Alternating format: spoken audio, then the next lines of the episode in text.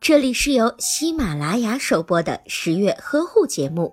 十月呵护帮助孕妈妈们摆脱孕期中的各种烦恼。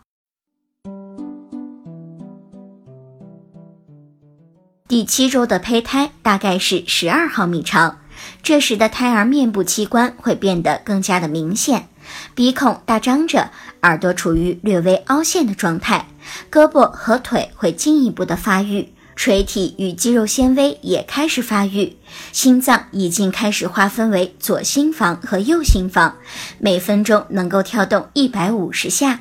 但是此时还是不能听到宝宝的胎心音。在怀孕的第八周，胚胎大概长二十毫米，各个器官开始出现明显的特征。耳朵会继续发育，手指和脚趾间看起来好像有少量的蹼状物，皮肤会如同纸一样薄，能够非常清晰的看到血管。